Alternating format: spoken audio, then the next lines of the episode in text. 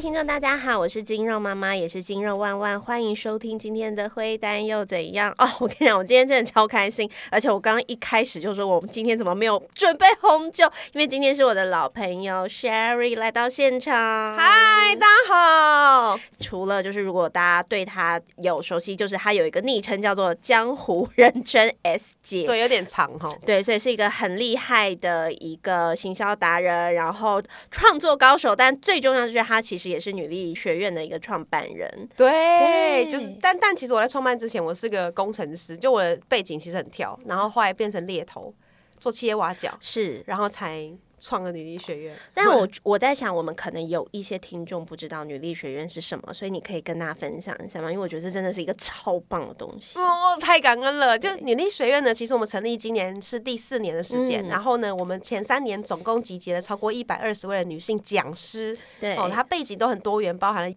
可能是 YouTuber、KOL、职场达人，或者是创业人士。是，然后。这三年下来，我们也累积超过三千名的女性学员，所以整个学院全部都是否女性的需求，所以连课程课纲也都是背上女性成长的过程当中需要具备的，比如说如何突破呃恐惧，然后怎么面对。目标，然后更有自信，然后经营个人品牌，然后跟创业上的一些问题等等，还有职场上的转换，所以都是针对女性去设计的。所以等于是一个女性，她要变得越来越越能够自由独立，从软到硬的技能都有，对不对？对，就让她发光的过程。我发现女性只要她经济独立、思想独立跟行动独立的话。它根本就是一道光，它都有它的影响力，所以我们就是想要让很多的女性知道自己的影响力在哪里。嗯，就是找到自己的光芒。对，嗯，那我们在这个之前呢，我一定还是要来讲一下，就是因为我们女力学院它是一个这么励志，然后又这么棒的地方，但是它本身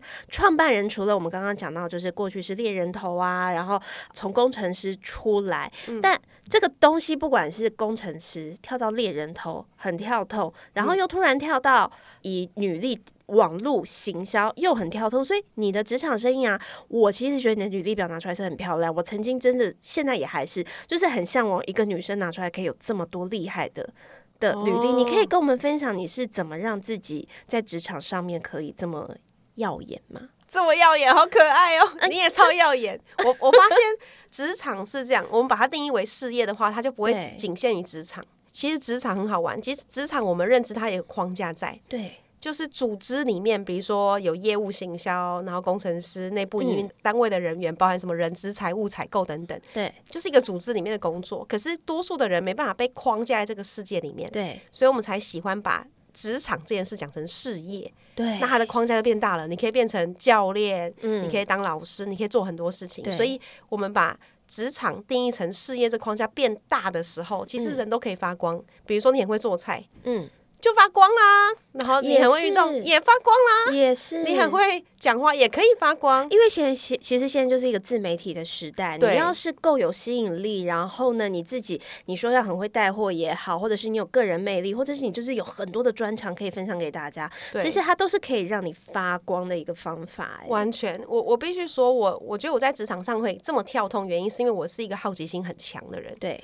每个人没办法变成我这样，但可以得到了我某一些特质。嗯，他可以是去练习的。像我好奇心强，是我针对一个人，我就比如说问你说：“哎，最近好吗？”我就不会只是听听，我是真的很认真听你最近发生什么事，然后就开始提供你一些我我觉得很不错，我最近知道的资讯，然后先哈啦哦，或者是从你再提出来你最近做的事里面，我又很好奇，会一直问。对，我觉得好奇心跟提问是现在每一个人都。只要具备了，通常他就会发挥他的影响力的开始。好奇心跟提问。你就是啊，你就这么也在发光啊！我我会有好奇心跟提问，其实这件事情是被训练出来的，对不对？所以其实每个人都可以。因为我以前在做电视节目的时候，我都很喜欢跟大家分享。我那个时候是在做《今晚哪里有问题》这个节目的小企划、小助理开始做。我是第一天上班，然后被要求打电话跟商业周刊要 sponsor 的杂志，因为我们需要很多的主题。然后我连打电话都超级客服，我都在。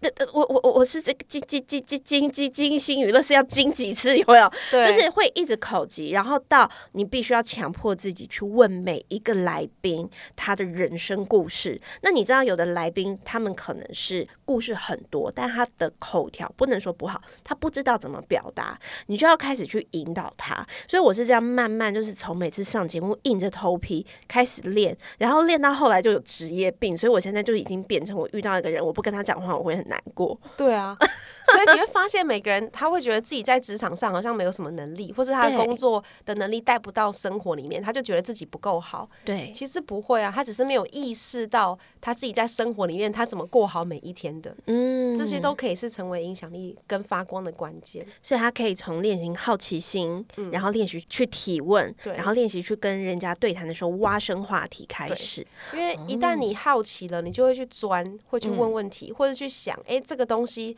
怎么可以变成这样？你就会去找资料，你就开始增加了这些资料收集的能力。慢慢你就会具备某一个圈子里面你喜欢的、有兴趣的，你就会熟悉它。你喜欢打网球，你喜欢赛车，嗯，可能你就会去研究啊。啊，真的。对啊，那我觉得像我们现在啊，我自己会遇到很多，因为我现在是四十三岁，嗯，然后看不出来，谢谢。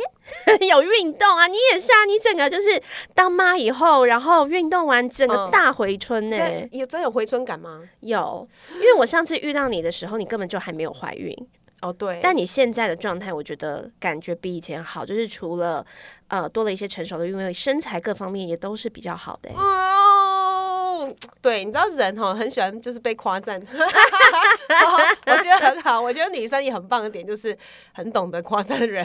对啊，因为我觉得这是一个正能量的循环。哦，真的，对真的，那我们刚刚讲的为什么要创女力学院这件事情，其实很重要，因为我自己现在四十三岁嘛，嗯然后我四十三岁，我有很多的粉丝朋友，他跟我一样，可能就是孩子已经更大了。我的小孩五年级，他们的小孩可能已经国中、高中，然后他们开始面临到一个过度，以前都在关注小孩，现在想要开始关注自己，可是不知道怎么开始关注自己。所以，像女力学院里面有没有一些是针对，就是比如说我是一个小孩，已经到一个成长阶段，我想要把专注力放回自己身上，甚至是我想要重新开始培养我自己的一个赚钱力跟底气，可以去做的事情。欢迎报名女力学院，这是我们其中一个算 TA 吧。嗯我们其实，在女力学院，我们不看的是年纪，看的是心态。哦，所以，当他心态 ready 说：“嘿，我现在要来好好照顾自己的时候，他就会有意识的在课程当中去挖掘每一个老师要给他的东西。嗯他就会更找得到他爱自己的方式，而不是单纯 Google search 一些资讯，以为比如说呃多花一点钱投资在自己身上，就真的可以让自己变得更好。我觉得会耶，因为对现在网络资讯太多太爆炸，而且其实很多时候你说现在短影音，每一个人在短影音上都是老师，对。可是其实他们是良莠不齐的。对，所以代表了什么？就是学习这件事情不是焦虑，它是应该让你更有自信的方式，对跟它是一种享受。嗯，所以我们很强调学习必须要享受它。你热爱这件事情的时候，你就会开始找到你的归属感。对所以我们就会有课程，然后有复盘，嗯复盘让他去体验，然后或是写作业，对哦，很好玩。然后也可以参加实体的活动，去认识大家。哦，这很重要哦，让大家有交流。对这些交流不是单纯就是哦，我跟你打个招呼，因为害羞，很多人很内向嘛，所以我们会设计一些活动，让他的交流是好玩且有安全感的。嗯，不过我觉得你刚刚讲到一个很重要，一个女人她之所以会有幸福感，是因为她有安全感、有归属感。可是我个人认为。现在很多人她之所以会在这一块感到很焦虑，是因为她把安全感跟归属感的这种幸福力的关键交付给别人。比如说，她可能放在男朋友身上，或者是放在小孩身上，或者是放在呃他的先生身上。其实女生应该是要放回到自己的身上。对，只是他没有认知到，他以为他放在自己身上，对，但其实没有。我们会有一些怎么样去检视的指标吗？就是、哦，很好玩。我们其实有一个问卷，然后这个问卷我们就称暂时称呼它为进化圈，还没想到更好的名词怎么形容它。但这个测验只要做完四十八题的测验以后，问卷，嗯。然后它就会测出说一个雷达图，它大概在自信程度上一到十分大概有几分，然后在勇气啊、在他的知性力、韧性力这件事，它大概有几分，嗯。他就比较能够知道说，哦，原来其实我是一个极度有自信的人，但不太懂得表达，嗯。或者是我是一个极度需要安全感感的人，但我我还需要一群朋友，我才会有安全感。啊，所以他会大概有一些比例上看得出来，然后他就会找得到他的一个小小的 gap，就是我如果想要增进我的幸福力，我要怎么做，他就会有一些建议。这样很有逻辑，所以你要先找出自己缺的是什么，对，然后再从缺的里面去找一个正确的管道做补强。对，哦，类似这样，所以我们就提供了整年就是四十八堂的课程，算三十六堂啊，加十二堂复盘课。可是我觉得其实啊，像今天找你来，嗯，就是当然不会是只有那么励志啊。是不是？是不是？只找了女力学院这件事情，当然是因为很励志，然后想要分享给我们的听众朋友。但最主要是，我觉得你个人故事真的太传奇，我也觉得，我是不是可以出一个剧本还是什么啊因？为你真的是一个非典型的一个女性、哎，比如说我，我们讲一个大家可能。大家知道吗？你可能会，我有看你的 IG 上面或脸书上面会淡淡的提到，但其实你是在没有任何婚姻婚姻状状况下选择当一个单亲妈妈对我结过一次婚，大概可以理解婚姻长怎样。啊？我其实以前结过一次哦，真的假？的？那时候还没有 IG，所以很多人没有看到。但其实我 Facebook、YouTube 之前都有影片。嗯那是席开五十桌已经算多了。嗯，嗯，我前夫是加拿大人，是然后因缘际会，我觉得当时的我也不够成熟，我三十岁结婚的，然后三十三岁就离婚，嗯。然后三十七岁生这只婴儿，这样。好，但但中间过程当中，我觉得是我一直在在找到我自己原来对于感情、跟对于爱、跟对于家，嗯。我要的那个样子是什么？嗯。以前都会用别人灌输给你的价值观呈现那个样子，嗯。所以我前夫，我觉得我最大的学习应该是我才理解了我要怎么用同理的方式去理解一个人对家的感受。嗯，就是我当时没有，我就只是觉得时间到就结婚了，三十岁嗯。我觉得很多女生都会这对，样，就这样，然后就会觉得我自己在冲事业，然后你都待在家。他也其实是个很拼的人哦，嗯可是我就会觉得他不够拼，然后就没有那个沟通，对就导致最后他说：“嘿，他想回加拿大了。”然后我就觉得不行不行，我回加拿大我会无聊死。嗯 然后我们在各种沟通之下，最后就决定先分开，这样。嗯，其实就很像男女朋友分开，对，只是当时我们却结婚了。嗯。对，可是我们在台湾没有登记，嗯。好我们在加拿大结婚，所以当时的我觉得不够成熟，然后我就带着这个不够成熟，慢慢再去探索到底我在感情上要什么，这样，然后就不小心怀孕了。可是为什么会这样啊？我觉得好像女生们都会经历这一段，就是你对婚姻，不管是你受电影的影响，还是你原生家庭的影响，你觉得婚姻该有的那个样子，对好像应该是什么，所以我们就会带着那个对婚姻完全不了解的状况，然后就进入婚姻。对，然后就会期待对方成为扮演成你想要的那个家的样子。对，可是我觉得很多那个既定的形象里面，其实就是你的安全感跟归属感是来自对方给的。所以我觉得这是很多现在不管是在婚姻里现在卡住的，或者是他已经离开了一段婚姻但走不出来的女生，她会遇到的一个心灵上的卡关。很长哎、很长。但是我现在常在回想，就是我如果当时有在好好的学习沟通这件事的话，我当时应该不会离婚。嗯，因为我真的是生了小孩后，我才理解原来家的感觉是这样。对，对可是如果是这样子的话，感觉这七年来你应该也有慢慢的摸索，那就是已经怀孕了，那。以台湾传统不是想到哦，那我还是要给孩子一个完整的家，要对有一个爸爸，就是这样。所以你为什么那时候还是选择我就是老娘就是单亲怀孕，我就单亲妈，我觉得很有个性哎、超完全酷的，感恩我结过一次婚，所以我才知道啊不能轻易结婚，是不然会造成两方家庭很大的困扰。对，所以我就觉得，那我先把孩子生下来了，我们嗯再好好相处，就像尝试在一起，对。然后再决定要不要结婚这样。只是可是我很好奇的是，你当时的人生选项里面有没有是不要这个小孩？完全没有哎、啊，我因为我人生第一次怀孕，然后嗯我在去之前呢，其实下隔一个月我就要去冻卵了。啊，我就觉得天哪，这是老老天爷给我的礼物吗？就是冻卵钱省下来了，然后就有一只了。然后孩子的爹也也算帅，就这个 donator 也蛮帅，不是 donator 应啦，该还不错。对，就孩子的爹的基因不错，这样、嗯对，所以就只差在我们适不适合在一起，因为如果不适合，会造成小孩的困扰。嗯嗯，所以就比较理性的在沟通这件事情。可是那是你跟他很理性啊，我相信长辈们应该不是这么理性吧？长辈们怎么可能就是你们两个小孩都有了，然后才这边考虑要不要结婚？不是就是给我结吗？到现在都还是，我还在解决这个人生困扰啊。其实到现在都还是，所以你们现在还是没有在一起，呃，没有结婚没有结婚，没有在一起，哦但是就双方家长还是彼此称呼彼此亲家啦。我是不知道为什么，但是就他们有他们的交情，可是我们就持续的沟通。我觉得还是需要一段很长的时间，毕竟我们不是有太多的感情基础的时候就发现怀孕了这样。啊、理，解。所以那个需要一大段时间，而不是有一点基础，然后为了小孩而结婚嘛？不是。可是如果这样子的话，因为其实我觉得像我们身为女性都会很很担，因为我们自己其实，在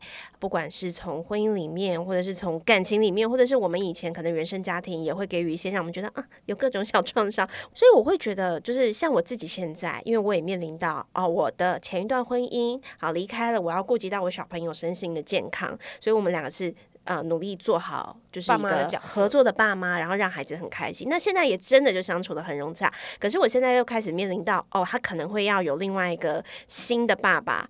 没有要认养，但我可能我我之后就会遇到这个。对，如果我遇到下一段婚姻的时候，那我的孩子要怎么样去呃让他觉得第一个不会在同学面前可能被讲话，或者是他的身心是舒服的。那像你的小朋友现在因为还很小，但也越来越大，你怎么样去衡量？就是你跟你现在的这个孩子的爸爸去搓这一块汤圆。哦，这个是人生很大功课，我之后一定会跟你请教。我觉得感情跟跟小孩真的完全必须分开耶。对，我一开始分不开，因为我想要给小孩一个家，嗯可是也感恩孩子的爹，所以让我开始可以学会分开这件事情，嗯，而不是一定要悲伤你的他的爸妈，然后我的爸妈，然后导致我们必须凑合在一哦，起。不要把它混在一谈。对，所以我现在比较需要花时间学习，就是再切开一点点，就是嗯以后小孩有两个爸爸的几率是很高的，啊。那他就得到两份爱啊。我记得哦你也有分享过这个，很棒、对啊，我我们现在是在往这个目标迈进，就是小朋友跟嗯、呃他原本的爸爸跟可能我现在新的男朋友，他是叫叔叔，他没有要叫爸爸，因为我尊重他的意愿。那他可能相处都是很开心的。那我们要告诉小朋友的就是，哦，你原本的爸爸就是你的爸爸，不会改变。那对因为他现在已经开始要面临到青春期，所以我们也会在意以后会不会有同学故意拿这个东西当成痛点要去戳你。那我们就是要怎么教育他心灵的一个健康。所以我觉得双方，我很幸运是我们三个里的每一方在面对这件事情的时候都很冷静，所以我觉得这件事情还蛮重因为要我一度是很不冷静的状态，啊。因为我好我会觉得我好不容易答应那个嗯孩子的爷爷奶奶，我们可以多相处或干嘛，对但我觉得这东西还是需要双方的。对嗯，每个人原生家庭有自己的故事，对都他他自己的功课。可是我的专注就是在让小孩安全、快乐且幸福的长大。我觉得我人生有一个很大课题，就是我一直在学习界限这件事情。我觉得界限这件事情，它包含就是我们跟我们爱的家人们的界限，还有家人跟家人彼此的界限。所以有的时候，像我们面临到这种就是我们自己人生蓝图一个规划的时候，我觉得有时候比较难，就是像你说的，可能双方的家庭会混在一起，然后我们会想说，可是我答应了谁要让他幸福？那这样子好像其实也不是说，可能我要去跟他讲说，哦，这件事情不成了，很为难，而是你自己其实心里就会好像有一个幸福的圆被戳破了一个很大的洞，就是是一个心灵上的感觉。可是其实当我们可以练习，比如说像我现在就是啊、我也会讲啊，我说哦，我亲娘是一个比较个性独特的人，所以亲娘就不要跟现在可能会成家的老公有接触。那我觉得，如果以以往的过程，大家就会想说啊，那不混在一起，这样就是不知道怎么说得过去，应该让他。可是其实你切开可以避免很多麻烦，所以其实我觉得也是可以提供给我们的听众朋友，因为其实像我后来收到很多的粉砖，其实我觉得像现在这种重组家庭很多，嗯，然后或者你说不要走到重组家庭，可能就是离婚的家庭很多。那其实大家在面临到跟孩子还有双方家庭的这个相处关系的时候，我觉得都是因为没有办法把事情归事情讲，很多的情绪在里面的时候，就会有很多的困难。对我自己就是经历这个，我就亲身经历到，当你有情绪的时候，其实会影响双方家庭，然后讲的话也不会那么真的那么好听，对。然后可能也会不小心影响到小孩。可是你平常江湖人称 S 姐，你这干练的样子，我很难想象你其实在面临到感情的时候，就是也是会有这么多的情绪、哎，对啊，我我觉得可能是我才发现原来我没有勇气可以好好带好一个小孩。我以前是很冲的人，我就觉得天哪，Oh my god，小孩 OK 啊，我就想很简单。但当真的面临到一只就是很天真的婴儿的时候，他完全真的是打破了我所有对于养小孩这个的想象。对，我就发现我一个人是真的不行的，而且他现在是我爸妈、我姐、保姆，还有干爹，还有干妈，我靠，全部人都是 hold 他一个，对，我都觉得怎么不够哎、对，所以我才会觉得真的。也会有情绪，会担心他不够好，会不会是我嗯害的，所以我就会有这种我觉得当妈妈很辛苦的事情，是因为有好多自己的情绪跟小剧场。对，所以我我就一直在调试自己的这个小剧场，这样。嗯，现在就好很多吧。那、真的太好了。嗯，我我以前那时候刚开始当妈的时候，我也有好多小剧场，就是比如说像我因为自己产后的忧郁，所以我很快就退母奶，我大概就三个月自己就退光，所以小朋友后来就只能一直喝配方奶。结果后来他到呃十个月的时候开始送托婴，就一直生病。然后我就一直觉得，一定是我没有让你喝母奶，因为大家都说喝母奶的宝宝最健康，我才会害你现在变成一个药罐子。然后这个阴影一直到他六岁七岁，那个时候他变得很容易细支气管炎，然后我都觉得是我的错，我没有当成一个尽责的母亲。我也我也可是其会这样。对不对？可是其实这是很没有必要，因为我觉得当妈妈已经有太多身心压力，你要在职场上面，然后面临很多各式各样的压力，然后你还要给自己这种压力，真的没有必要哎、真的欸、我我小孩其实当时花了大概我六十个小时才把他生出来，而且就是吃全餐。因为那时候我莫名其妙，反正我就被隔离了，嗯，所以我是一个人生，没有护士，然后也没有无痛分娩，所以我那时候产后忧郁也超严重，很可怕！嗯，我也不知道我怎么活过来的，但我活下来了，我就会嗯觉得、好像可以生第二个。你 现在个性也太坚强了。别人会觉得说你就是不敢生了，我反而觉得反正我这样都活下来了，我觉得生第二个也不错。对，可能就会有一个更美好的生产体验，而不是那么辛苦。对，所以最辛苦经过了嘛，就可以在那个可是我觉得，除了就是小朋友在经历他们屎尿屁的这个阶段，我们会很辛苦，然后我们自己身心的一个压力。我觉得有一个很重要是，因为你后来回到职场，我后来也回到职场，我不晓得你有没有这样的经验，就是我发现，当我回到职场的时候，我面临到的可能还不见得是主管给你压力，觉得哦你是一个妈妈怎么样怎么样，然后你会不会工作不利？不是，我遇到的是以前跟我很好的同事或是我的下属，因为我成为妈妈这个身份，他们开始标签你，所以会有些排挤，他们会认为你工作没做好，或者是你今天这么早下班，就是因为你带小孩关我屁事，为什么你都可以这样？就是我会发现有一些是可能没有生小孩的女生，她们没有办法体验那个感受，所以他会开始标签你，所以会有一些莫须有的罪名，或者是会让你有些很多很多的压力。我不晓得你有没有遇到类似一点点这样的状况？我自己本身我还好，是因为我刚好就创业后才生小孩嘛，所以我就会自己调控那个时间，对，但过程还是很辛苦啦。可是对刚好我们团队都女的，所以比较我觉得还是比较同理一点点。可是你们团队有很多是未婚妈妈？啊，不是 不是未婚妈妈，是还没有生小孩的小女孩啊。对，因为但他们都想生小孩，啊。所以他们就会在看，好像是在看未来的自己这样。啊，对，可是我觉得唯一会有的那个问题就是，假设当妈妈后回职场，代表她很多事反而要回报的，让主管或同事跟老板等等的更细节的回报，嗯。让他们不要觉得说我都好像只在带小孩，因为现在很多人是远距工作嘛，对，对，所以让老板跟主管同事有安全感，反而是这个是一个挑战。啊。对，天哪，这样讲起来，我觉得妈压力真的好大哦。就是你已经是妈妈了，然后但是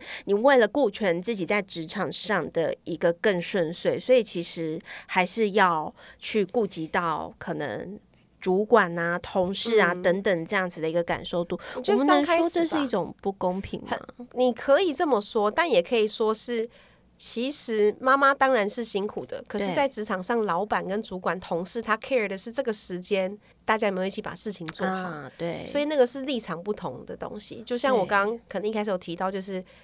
啊，我就直接讲那个这句话很很重要，就是。事实只有一个，但真相有很多个。啊，所以你认知的真相是 A，我当妈妈了，所以我怎样怎样怎样。那另外一个人他是他是我是你同事，我不管你是不是当妈妈，事情就是要做好。对对，那 C 是主管，主管可能是呃，现在怎么让团队不要吵架，把、嗯一起把事情做好。好。所以那三个那种认知不太一样的时候，就也没有所谓的公不公平。我觉得这件事情呢，它就是会变成一个很难解的球。那我们直接用个例子，因为我觉得你今天刚好身为，就是你自己也成为妈妈，对你懂那种，你懂那种煎熬。然后呢，但你同时也是一个曾经是猎人头公司，你是一个很干练的女主管。那我们今天举个例子，譬如说我就是只有一个人带小孩，可是我每一天七点钟，我得从托婴中心把小孩接回来，很合理嘛？很多托婴中心是到七点，对所以我每天不管不管工作。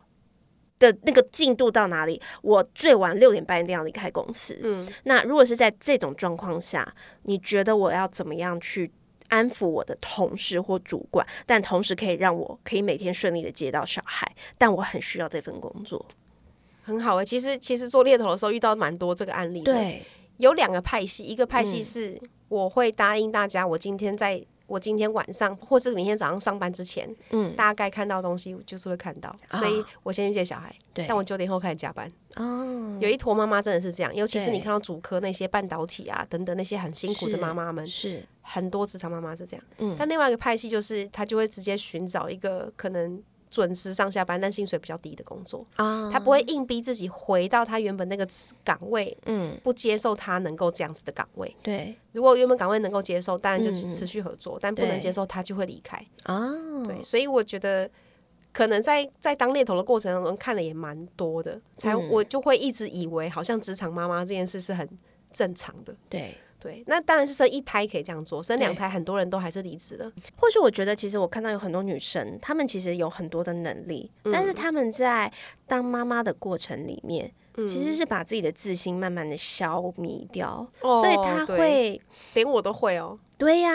我也是后来透过很多很多年的方法，然后不管是从运动、从赛事成绩各方面，慢慢去肯定自己，我才找回自信。不然，其实我一当妈妈之后，我也是瞬间觉得我是完全没有自信自信力的耶。因为第一个没自信，又觉得自己肚皮为什么那么松，对为什么腹直肌这么开？对，然后为什么时间这么少？对，然后为什么我现在的奶是垂的？我觉得各方面从外观跟内在，时间不够用，对，被压榨。这么辛苦，没什么睡，都没有人懂，然后大家还要一叫我一直工作，然后我要做好多事情，很多角色要扮演，很烦。但为什么老娘以前月赚四万都觉得我还可以有钱去买名牌包，然后现在四万觉得我要喝西北风？完全完全，所以妈妈是辛苦的。妈妈的伟大，其实我觉得多数人都知道。嗯嗯，就像我们现在还是很爱我们的妈妈是一样的，不管她情绪再大，都一样爱。所以我觉得妈妈这个角色，她有她在这个世界上存在的必要。对所以我们在刚生小孩的这几年，可能好十年到十二年的这过程，这十年其实就是在累积我们人生生命经验跟智慧的过程。对，因为当妈妈才会有另外一种体验。对对，所以我我觉得这是一个很好的淬炼，然后让我们可以嗯在可能五十岁或四十岁的时候成为一个更更喜欢的自己，对，因为嗯我们经历过别人没有经历过的。真的耶。对啊，我都觉得其实像刚刚这样，我们提供给我们的听众朋友一些解放，就当然你也可以选择，就是因为那个，我觉得有时候谋生，你有。income 进来是很重要的事情，可以选择像刚刚就是我们的 Sherry，哈伊他当猎人头很久的时候，你可以选择跟同事沟通，你把工作带回家做，或者是你就是选择一份薪水比较低，但是你可以顾到你接小孩时间的。但我觉得很多时候大家永远不要放弃，就是你要永远有第二打算。第二打算就是你在想你自己可能有什么样的内涵是可以帮助你去创业，或者是你可以找一群志同道合的人，你们可以合力去做点什么。所以我觉得其实。当妈妈之后，我现在要讲一个重点。我觉得当妈妈之后，你的社群和社 交的对象很重要。对，的确，对，因为我其实也有很多朋友，或者是有一些过去认识的网友，他们会属于比较就是，当然我觉得女人都需要出口，可是他们的出口可能会是属于就是大家一起抱团取暖。对抱团取暖完，然后就鸟兽散，或者是一起骂老公骂婆婆完就鸟兽散。可是我觉得你当然可以有一个这样的群体，因为人都有怨念需要发泄，你一直正能量怎么可能？我有时候老娘也很想要在那边有一个垃圾桶可以喷，可是你同时一定要找一个是正能量的群体，它可能是可以帮助你，不管是啊、技技能的提升、思想的开发，然后或者是你们会有更多正能量可以提供的方法，对不对？的确是，但我必须说，可能很多人没有意识到自己的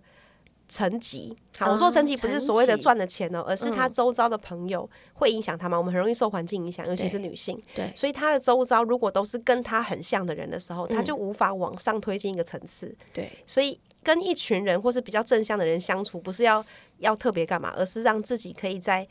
新的层次里面推进，才不会一直看过去。我们看一个人有没有成长，看过去、现在、未来。对如果一个人一直在看他自己过去的好，然后或者是一直在检视自己过去的不好，他就没办法看到未来。啊嗯，所以我们有个 slogan 叫做“活在未来才能有目标的活在当下”。啊，活在当下超重要，可是你要知道那个未来的 picture 在你脑海里是长什么样子。嗯对我，来对应一下，就想我那个时候活在当下，但想说我未来想要有一个会开赛车的男朋友，所以我后来就 do it，然后我就找到了一个会开赛车的男朋友，是就这样吗？想就一直想就会许显化。愿的那个秘密的力量，对，一直想它就会显化，显化它可能会出现在你周遭里面，只是你有没有办法把它抓住？啊，因为的确是，抓住了的关键来自于思维，因为有嗯些人限制性思维嘛，觉得自己不够好就不会去认识这些人，对。可是环境都给你了，对，所以那个来自于你自己的思维有没有调整成可以跟大家一起前进推进的那个模式。嗯就像你知道一定很多朋友，对就你再怎么劝他，他都很难走出来。哦，的确是很多，我们身边都有这样的朋友啊。对，可是你也是在他的圈圈里面哦。对可是不知道为什么你影响不了他，对，他就必须用其他的方式被影响。嗯，不然的话，久了以后，你自然而然会跟他相处时间会越来越少，越来越少，越来越少，就这样。所以很多人说什么没朋友，我觉得不是，而是朋友会一直新增进来，对，然后慢慢的，你跟朋友的相处的的那个默契跟效，不是说嗯效率，而是品质就会更不一样。所以其实我们再话说回来，像你，你小朋友现在多大？一岁半，一岁半，你看一岁半还是一个很奶的时候，哦很需要照顾，真的很可爱，然后牙牙学语。可是你现在要怎么分配你的时间呢、哦，这真的是一大功课。我为了小孩，我搬回台中，但我们办公室在台北，所以我今天就台北、台中跑。Every day 吗？排定行程，每个礼拜可能就抓最多三天的时间在台北，然后就借住嗯朋友家，然后我就搬到台中去这样，然后其他时间就在台中工作，然后嗯晚上时间固定一定给小孩，五点到九点一定给小孩，嗯，其就是住台中的时候，一定是给小朋友这样。然后其他时间就工作，然后做自己的事、运动或干嘛都可以。所以那你其其他就是没有办法顾他的时候，小朋友是家人带吗？还是是找保姆？家人跟保姆，白天保姆，然后晚上家人协助这样，嗯然后我就会想尽办法，最多不要超过三天离开台中这样。啊、我觉得找保姆是一件很虐心的事情。我这件事情我始终没有突破过，因为我那个时候就是我没有办法去找保姆，因为我就会想到各种可怕的社会新闻，我就对不想到我的小孩被虐待。结果最终我就是也是因为为了小孩，然后我才自己出来开工作室，因为我觉得我宁可把他放在旁边，然后教人家做运动，我都不敢找保姆哎、那很好，它就是礼物啊，这就是老天爷给你的考验，就是他一直叫你创业，你不创，诶，因为小孩你反而创了，天哪，你好正能量哦！我只有在那边想说 我没有找保姆的勇气，我都没有想到这个是我创业的力量哎、对啊，就是他是给你的礼物啊，遇到任何好的坏的都是礼物，都是老天爷知道你要能够才德配位，他就会给你一个你该学的功课。看去你好正能量，哎，没了，没 了，没有，你知道，不好意思，身为女力学院校长，就是这就是我的愿景跟价值观。所以我觉得应该是说，大家就是任何事情都要学会，就是。反向的思考，你每件事情一定觉得这个问题它可能是一个棘手的问题，但同时你换一个角度看，它可能是让你人生翻转的一个关键。对，因其实人可以改变过去的，这是有点哲学的。人如何改变过去？我们常常过去会以为哪个老板很讨厌，可是其实因为他你学会了很多事，所以当下你开始学会感谢你过去很讨厌的老板的时候，其实你已经改变过去了。我觉得这件事情其实是像现在的网络文化上面，我觉得需要再被推鼓的一个力量。其实我就会常常在讲，我最近很感慨，就是我在另外一集也稍有提到过，就是从大家呃从这种什么情绪勒索是一个很重要的词，界限也是很重要的词，但我觉得大家有点过度去解释这些词，所以会变成只要让你受伤的那个人，大家就会嫉恶如仇，然后不要感谢我为什么要去感谢一个让我受伤的人，我为什么要这样自虐或干嘛？但我觉得有的时候不是这样、欸因为有的时候你不转念，你的人生就会活在怨恨里。而且像我自己在疗愈的过程，我会发现我需要一段这个时间，我需要去怨恨那个曾经让我受伤的人，但是事后最终我必须要学会去原谅他，对然后转念，我的人生才会真的学会怎么样去爱。完全呢、你讲的超好，因为宽恕跟忏悔是很多人做不到的。对，你宽恕别人以后，你同时也要忏悔自己一定做了什么事情嗯才导致这个结果。对，所以这两个很难，真的很难。我觉得其实，嗯，有的时候大家现在看到很多，呃，不管是各式各样的心灵书籍，然后或者是有很多很多的 podcast，或是像我们的节目，其实我觉得大家都还是要学会，就是。我们在讲的都是可能我们的当下遇到的状况，其实没有一体适用这件事情。嗯，就是每一个书讲到的状况，你可以用来反思在自己身上，但是同时你可以去思考，你真的适合这件事情吗？或者是你可以去做一些不同的尝试？因为我觉得现在大家有时候会很容易过度的百分之百的全面接受。会少了一些思考的能力。Bingo，这时候又要再讲女力学，就 是在说。你很会绕，不是因为我们就真的是很否女性，所以真的女性需要的刚好在这边会提供。原因是因为我们有一个 slogan，你一定听过，就是思维会影响你的行为，行为决定你的习惯，习惯决定你的环境等等的。但是思维在亚洲是最可怕的，我们是填鸭式教育啊，对，我们太难独立思考了，或者是去批判能力，而不是去批判一件事，而是批判思考。对。或是反向思考，所以要怎么影响他的思考，来自于用从环境推回来，嗯，让他建立一些习惯，嗯，他的慢慢的行为会就会开始改变，想法就会变。那想法变来自于环境嘛？对。对，所以需要练习，需要练习。所以我们一般人说他学了一件事，他说他已经学会了，我们就会开始怀疑，学会一件事没那么简单，他需要经过思考、经验、实做到。真的学会，甚至可以交交付于他人，对，他又是不同层次，对，所以其实一个女性要提升她的层次，来自于她学会了倾听，学会了好好说话，学会转念，对，所以这三件事成功，Oh my God，她也是一个很有影响力的人。那我可以当你的讲师了吗？